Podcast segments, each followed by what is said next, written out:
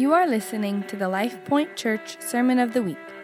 We hope you enjoy this message by Pastor Drew Meyer. For more information about other Life Point Church resources, please visit www.livethemessage.org. Go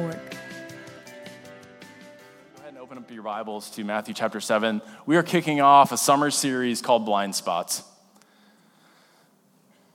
First half of this summer, we're going to be diving into this series called Blind Spots based on this passage in Matthew chapter 7, which is situated in the Sermon on the Mount. Have you ever had one of those conversations with somebody where, I'm not talking about a conversation with a family or a close friend, but an acquaintance, and that individual stuck in their teeth? Yeah. Or they have something on their shirt or something, and you're kind of in that in between of, you know, should I tell them or should I just, you know, just eke it out or whatever? Who in this place is one who will just boldly tell that, that acquaintance? Okay, yeah, nice. Tough love, truth, you know. Who, who in this place is a little more timid? They, they would just rather avoid the awkwardnesses of pointing it out. And anybody? Okay, awesome. And everyone else is just kind of spontaneous, kind of, they could be in, in, in between. The whole time you're having that conversation with that person, it's hard to hear what they're saying. Am I right? You're kind of distracted by what's, what's before you, the thing in their, their tooth, and it's not a, a bad thing per se. It's just it's distracting. Or you, maybe in your school days, we're, we're, talking about high school seniors. So think back to high school days. Maybe your teacher had something on their back, and every time they turned to the marker board, you saw what was on their back, and it was completely distracting. It was hard to even pay attention to what they were saying. It wasn't what, what they were saying was unimportant. It was just distracting. Those are examples of blind spots. And in our spiritual lives, God has called us to be people of influence, to bring change in the world around us. But so often, our blind spots hinder, hinder us from being people of influence and being people of true kingdom impact in this world. These blind spots that, that kind of steal the show. People see these instead of the, the change, the gospel change that we carry by the Holy Spirit inside of us. I want us to dive into this in Matthew chapter 7.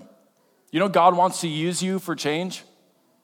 Every single person in this place, God wants to use you to bring gospel change in your family, in your work relationships, in your school, in your neighborhoods. God wants to use you to bring revival, to bring gospel change, to bring life, to change the atmosphere of, the spheres that God places you in.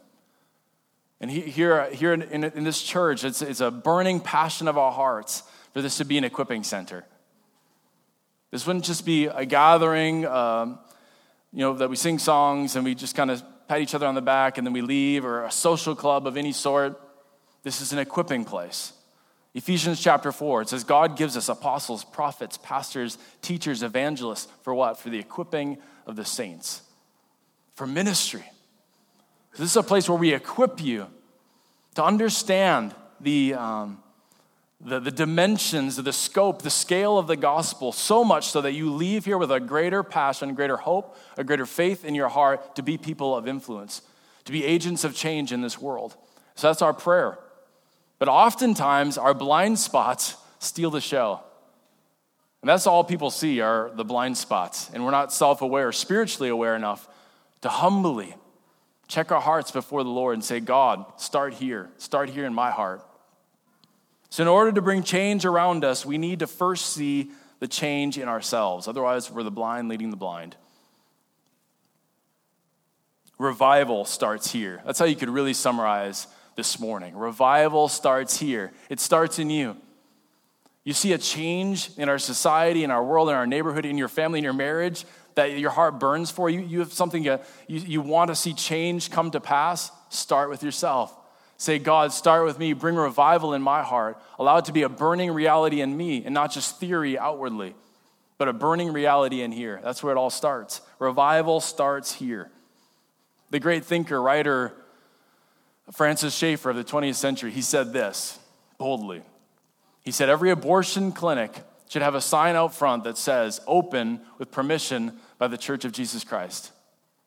He wasn't, he wasn't being literal, but he, I mean, he was making an exaggerated point to show that we need to do some heart reflection. That anything that happens in this world around us, it's happened on our watch, and God's called us to be light in the darkness. So we see change needed in our world, in our neighborhood, in our city, we should be ones that fall on our knees and say, God, start with us. God, we want life to be proclaimed through us. Start with us. Any way in which we've dropped the ball, any blind spot that we've allowed to steal away our influence, our impact, God, change us. Start with us. And you could, you could apply that to any uh, large societal issue. The sexual confusion that's amongst this generation, we should be on our knees saying, God, start with us. Give us a burning conviction, a confidence, and authority in your divine order of things so that we can actually have an authority to speak into this world with true influence and true impact. And instead of them kind of laughing at us, hey, you got something in your teeth. You got these, these glaring blind spots that completely steal the show. They steal our authority as the church, the church of Jesus Christ. This may sound like a tough message, but we, we, I believe God's tilling up some, some ground in our hearts to prepare us for something great. Revival starts here. Revival starts in each one of us, and revival starts right here at Life Point. We don't have to be pointing our fingers around our city with all the issues going on. We need to start right here. God, revival starts here. So, Matthew chapter 7, this is a really popular verse. You've heard this. Judge not that you be not judged. It's one of those popular verses of our generation. Judge not that you be not judged, for with the judgment you pronounce, you will be judged. And with the measure you use, it will be measured to you. Why do you see the speck that is in your brother's eye, but do not notice the log that is in your own eye? Or how can you say to your brother, Let me take the speck out of your eye when there is the log in your own eye? You hypocrite, first take the log out of your own eye, then you will see clearly to take the speck out of your brother's eye. Do not give dogs what is holy, and do not throw your pearls before pigs, lest they trample them underfoot and turn to attack you. This is the, the basis for this entire series called Blind Spots, because I want us to deal with the logs in our own eyes. I want us to deal with the, the stuff that's stuck in our teeth so we can actually have authority and influence. We can truly be light in the darkness. We can bring revival in our city. So let's unpack this just kind of verse by verse. Just that popular verse Judge not lest you be judged. You've, you've heard that before, that verse? It's really popular amongst this very tightly wound um, culture where, you know, this illogical tolerance is, is it's touted as the, the highest virtue. So people love to throw that verse around, but Jesus in that verse, by saying, Judge not lest you be judged, he's not saying that we have to be thoughtless, we have to be unthinking, undiscerning of the world around us. Otherwise, that verse 6 wouldn't make any sense. We have an ability to, to call what is holy, holy, that which is unholy is unholy. God is, God is calling us to call light and darkness what they are, to understand what is truth and, and what is not. So, anytime that thought comes into your mind, is influenced by this generation, you can set it aside. Jesus is calling out emphatically a very distinct type of judgment. First of all, we, we only have one Savior and one judge. His name is Jesus Christ. So we should not stand as magistrate or judge over anybody. Jesus is the judge. And every person will stand before him and give account. There's no need for us to be standing over someone in judgment over them. We come alongside them. We point them towards righteousness. We point them towards the light. We help them up. We don't push them down. But very specifically, Jesus is, calling out a specific type of judgment. It's hypocritical judgment. It's this two faced, self righteous, merciless judgment. It's common in every generation, but it was at work in Jesus' generation. Hypocritical judgment.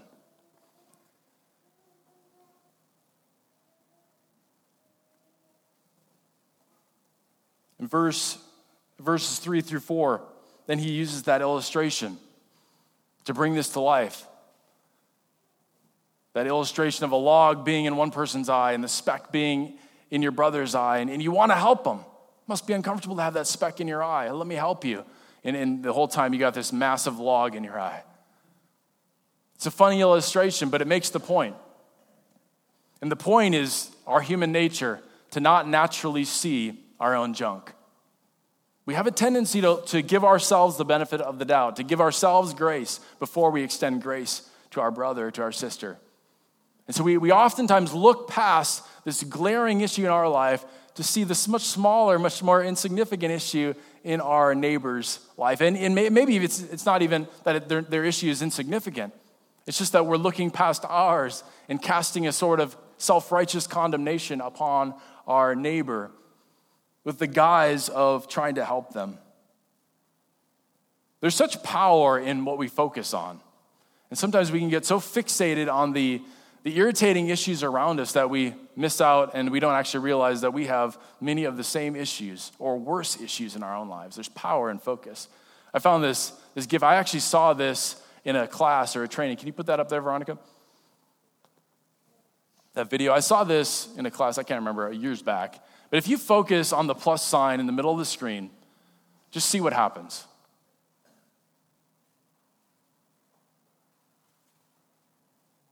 You see what happens? No, you're not broken. So eventually, turns green, but then eventually, what happens? The purple, the purple circles actually begin to disappear over time. And it's just a, a visual illusion, all centered around what you're focusing on. As you focus on the center, on the plus sign, eventually all those peripheral things begin to disappear. And oftentimes that's what happens as we focus on the sin issues of others, it's almost like we, we give ourselves a pass.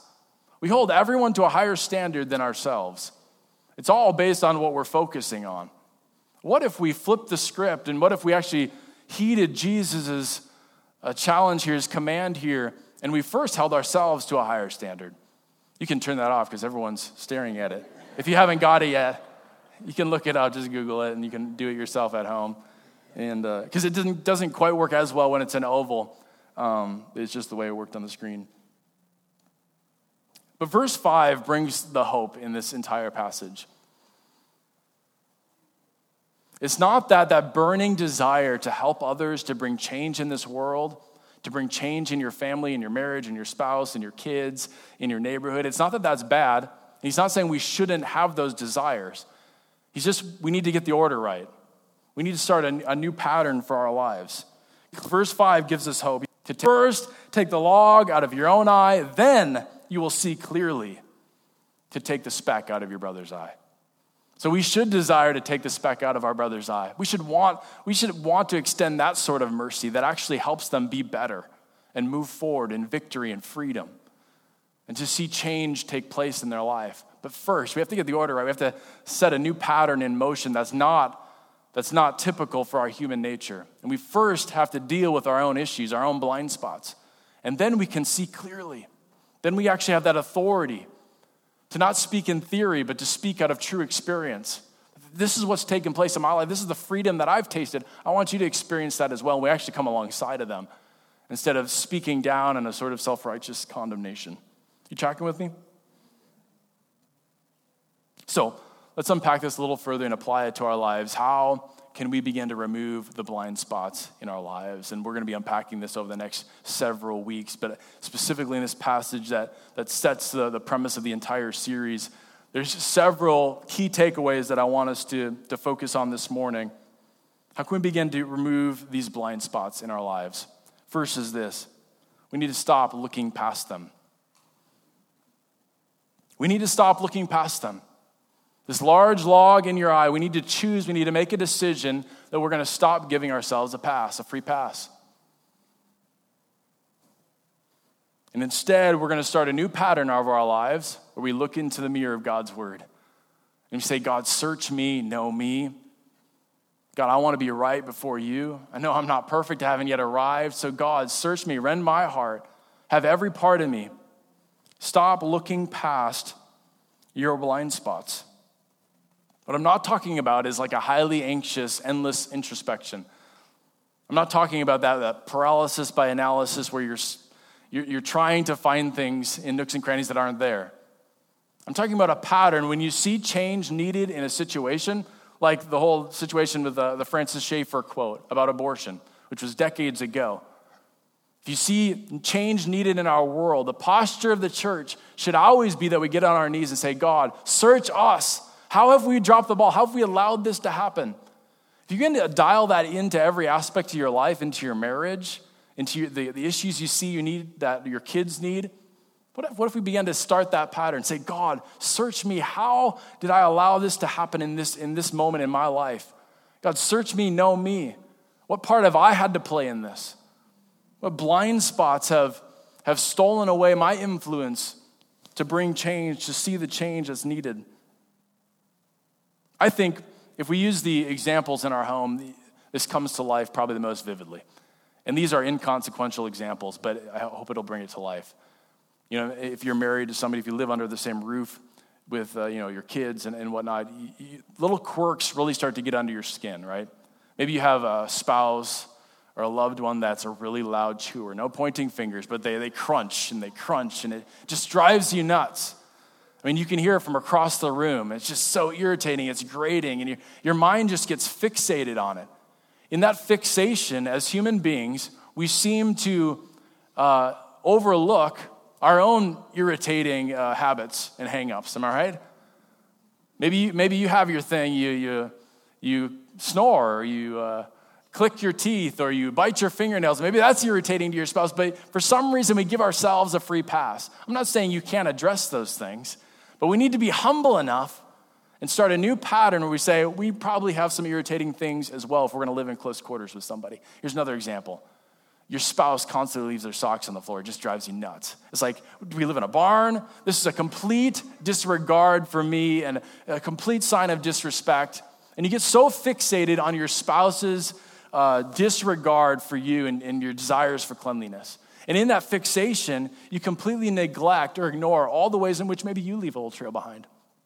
The mess you leave in the kitchen, Maybe you leave, you leave your shoes in the living room and it drives them nuts. But for some reason, in our human nature, we fixate on other people's issues and we overlook our own issues.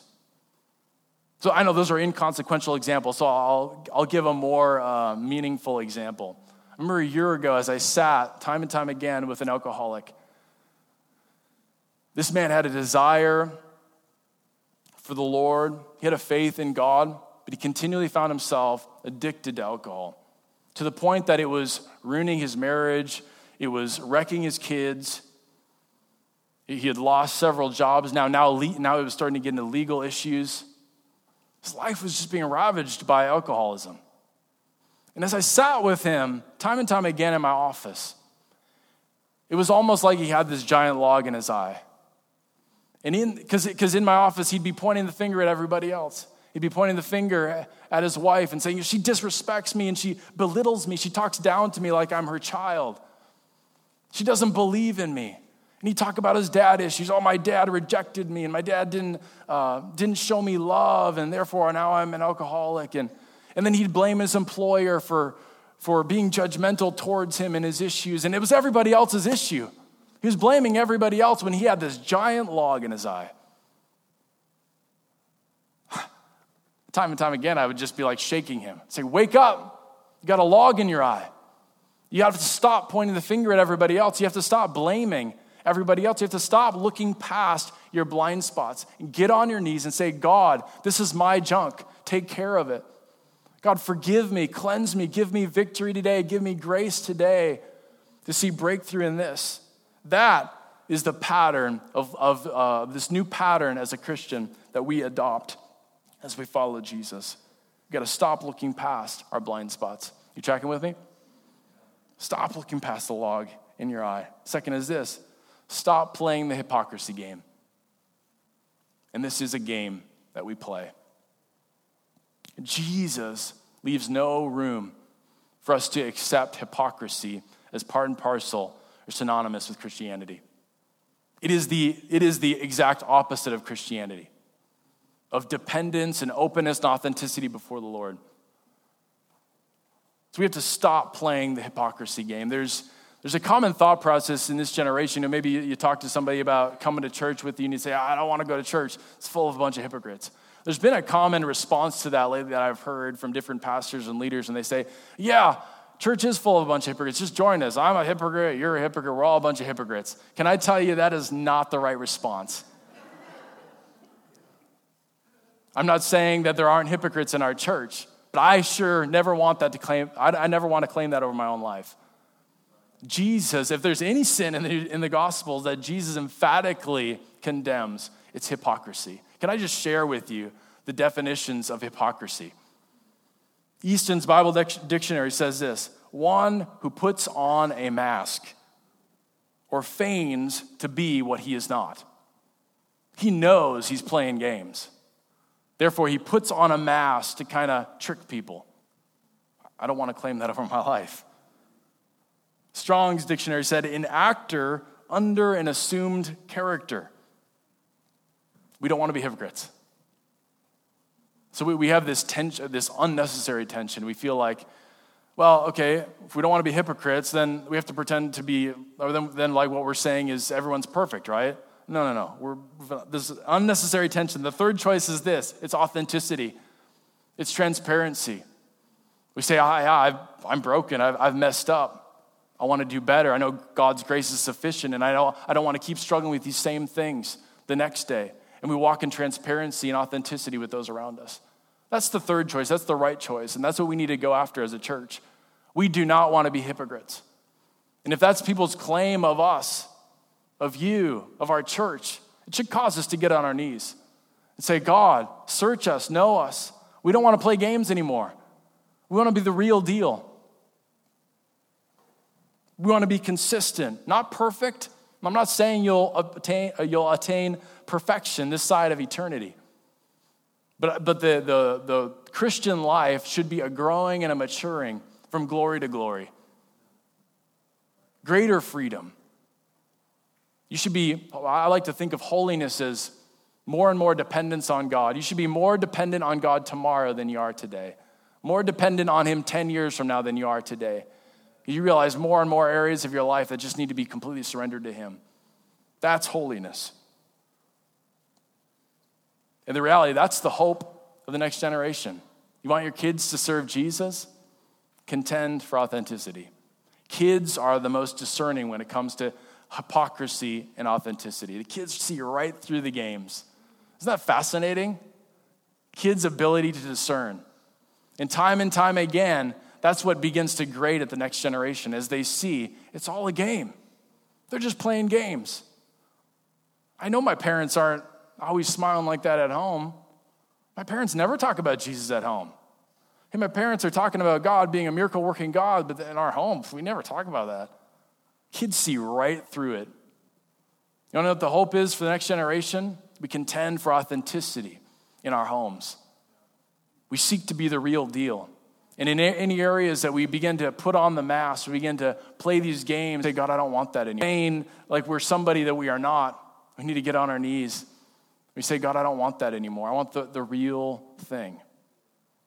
Kids are so attracted to the authentic. The next generation, they're so attracted to actually contending for something of substance. They love it.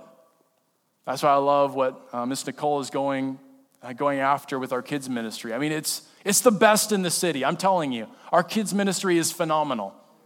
The things they're going after, she doesn't belittle them. She doesn't look down at them. She, she believes God's best over their lives. So, the gospel of Jesus Christ should mean something for your Monday mornings. It should mean something for Wednesdays at work. That's the gospel that Jesus gave his life for, and we can stop playing the hypocrisy game. Third is this and this is the greater context of the entire Sermon on the Mount. It's trust Jesus with everything.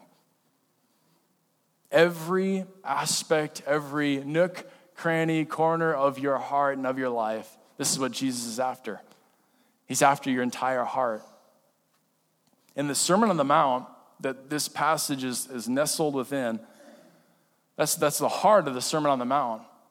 Is that, that Jesus came to establish a kingdom and it's not an earthly kingdom established in earthly ways, but instead it's a spiritual kingdom after human hearts. He wants to rule and reign in your heart. And for some reason in our humanity, we cling to certain aspects of our heart and we, we, we kind of retain them for ourselves. We don't give God all that we are. And that's the way it is oftentimes with these blind spots that we'll be unpacking over the next several weeks. A lot of times these end up being kind of pet, pet sins and, and areas of our life that we like to cling to. We need to begin to trust Jesus with everything. In the New Testament language, That's the way it points.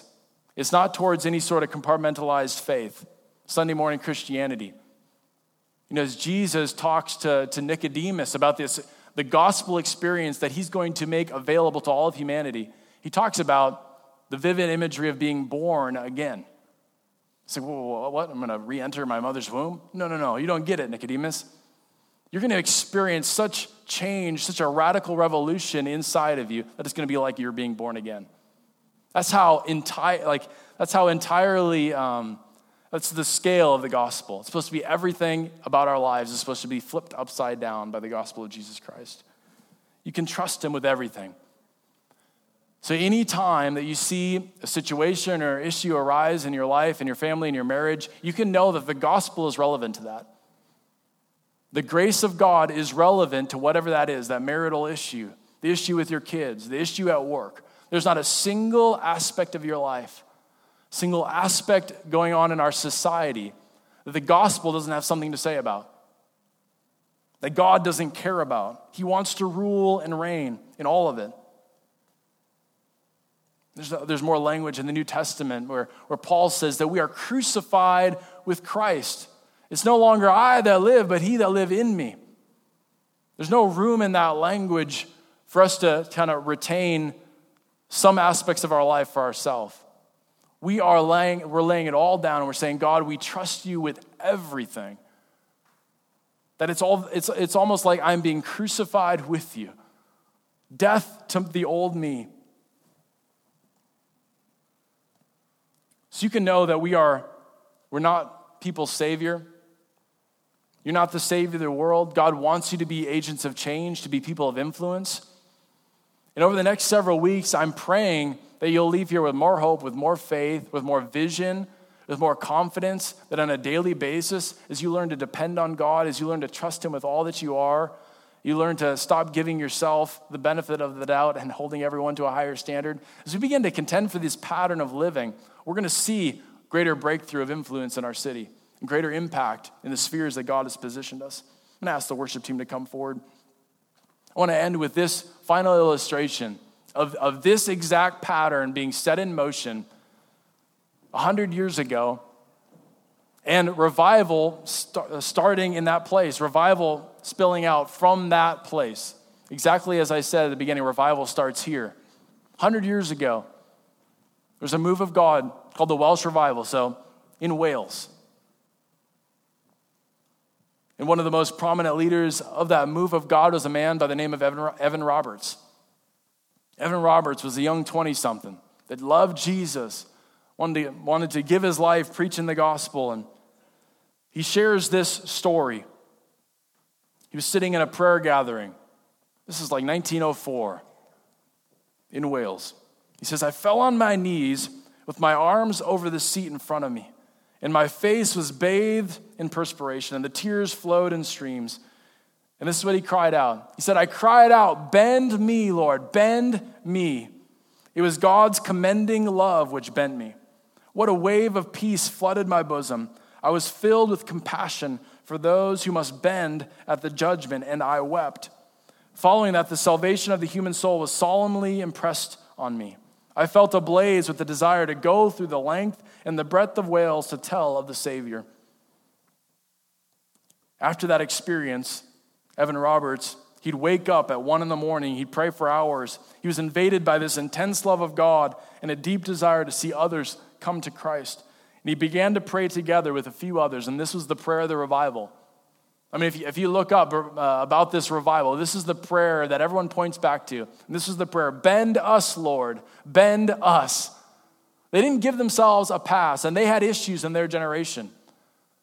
Alcoholism and, and the uh, destruction of the family in England at the time, it was bad. And instead of pointing fingers at everyone else and blaming everyone else, they said, Lord, bend us, bend me, start with me. Revival, start in my heart. And something spilled out from that place. 100,000 people, in just a matter of months following, over 100,000 people got saved, came to know Jesus. And it started in that place where they, they took ownership and said, revival starts here. Sociologists went back, historians went back, and they, they tried to trace you know, the actual lasting impact of that revival. because it was, it was such a, an intense wave of, the move, of a move of God in such a short period of time six months. People just flocking to churches, and it, it was across denominational lines.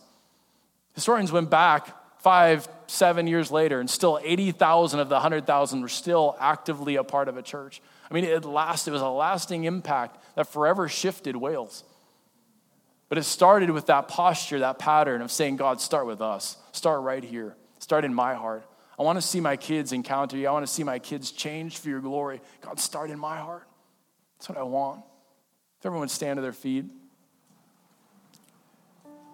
We're going to respond to God, obviously.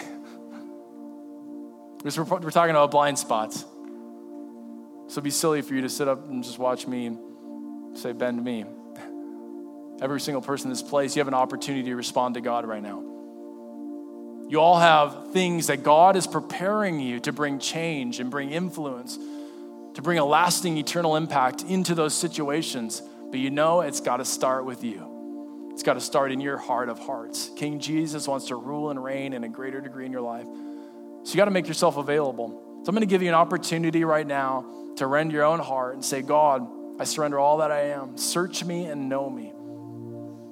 Use me. And then in a moment, going to give you an opportunity. If you're here in this place and you do not know Jesus as your Lord and Savior, I'm going to give you an opportunity to respond to God in that way and to make things right. You surrender your life to Jesus and start a relationship with Him today. But right now, just respond to God. I'm going to give you a moment. This is a gift to you. Say, God, know me. Search me.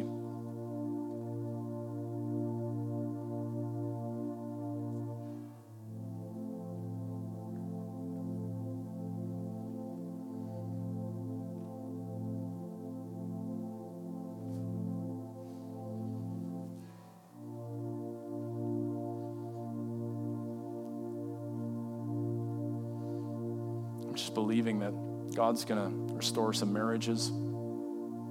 God's going to restore some relationships with kids that have been broken.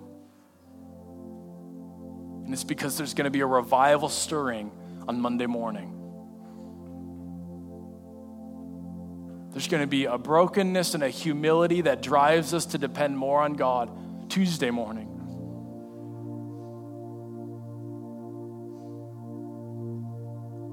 I'm going to see God, I believe this, I'm going to see God promoting different ones of you in the workplace and it's because you're going to be walking in a greater authority and anointing because you have a revival burning in your hearts.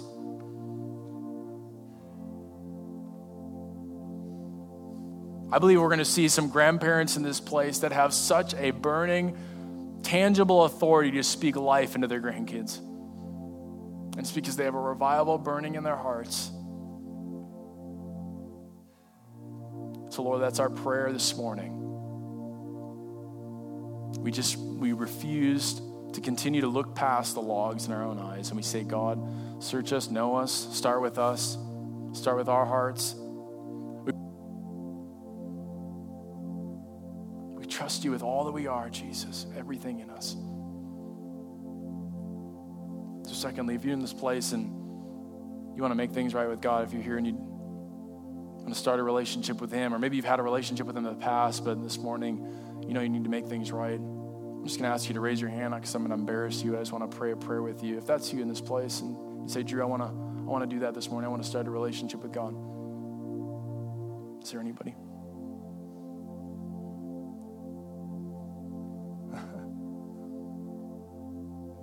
awesome. I didn't see any hands. If you, if you raised your hand, awesome. I see you. If you raised your hand, or even if you didn't, you can pray a prayer like this from your heart of hearts. This is between you and the Lord right now. Lord Jesus, I have come to an end of myself. I'm so tired of trying to do this on my own. I look to you as Savior and Lord of my life. You are the sole sufficiency for my sin issue. So I turn to you. I trust in you with all that I am from this day forward. No turning back, God. I'm all yours. In your name, amen. I asked the worship team to play this song, Spirit Breakout, but I did feel also stirred in my heart as, as we were praying there just to give an opportunity for anybody in this place to experience healing in their bodies. We've been just seeing God do amazing things in our church as we've given space for the full gospel to be declared. the gospel that we actually read about in, in the Bible, the gospel of miracles and the supernatural as we've been seeing take place. I just someone came up to, to me after the service last last Sunday and talked about how they had carpal tunnel in their hands and their, their, their hand was clenched shut like that, and God healed their hand last Sunday. We praise God. So, if there's anybody in this place that, that needs a miracle in your body, would you be bold enough to raise your hand in this place? We're going to pray for you. Awesome. Yes, awesome. Yes. There's some big, some big things that we need breakthrough in this morning. I know it. I know of several of the individuals that have raised their hand. They need, they need miracles. So that means also if you, if you don't have your, your hand raised in this place, you need to begin to intercede on their behalf and just ask that God would move and do the miraculous this morning. So would you do that with me? God, right now we're asking for multiple sclerosis to be gone in the name of Jesus. Right now, God, healing flood through their bodies. Arthritis be gone in the name of Jesus. All pain would be gone right now. That cancer would be gone in the name of Jesus has no right to be here anymore. We proclaim the kingdom of Jesus, that authority we claim over, over these bodies that are riddled with cancer right now in the name of Jesus. Be made right, be made new. Migraines be gone in the name of Jesus. Sleepless nights be gone in the name of Jesus. Depression, anxiety, eating disorders be gone in the name of Jesus. We're proclaiming that right now. We're believing the good news of Jesus that the kingdom of heaven is at hand. We believe that for today. That's your will. We see it. Deaf ears be open right now in the name of Jesus. We hope you enjoyed this week's sermon. For more information about Life Point Church, please visit www.livethemessage.org.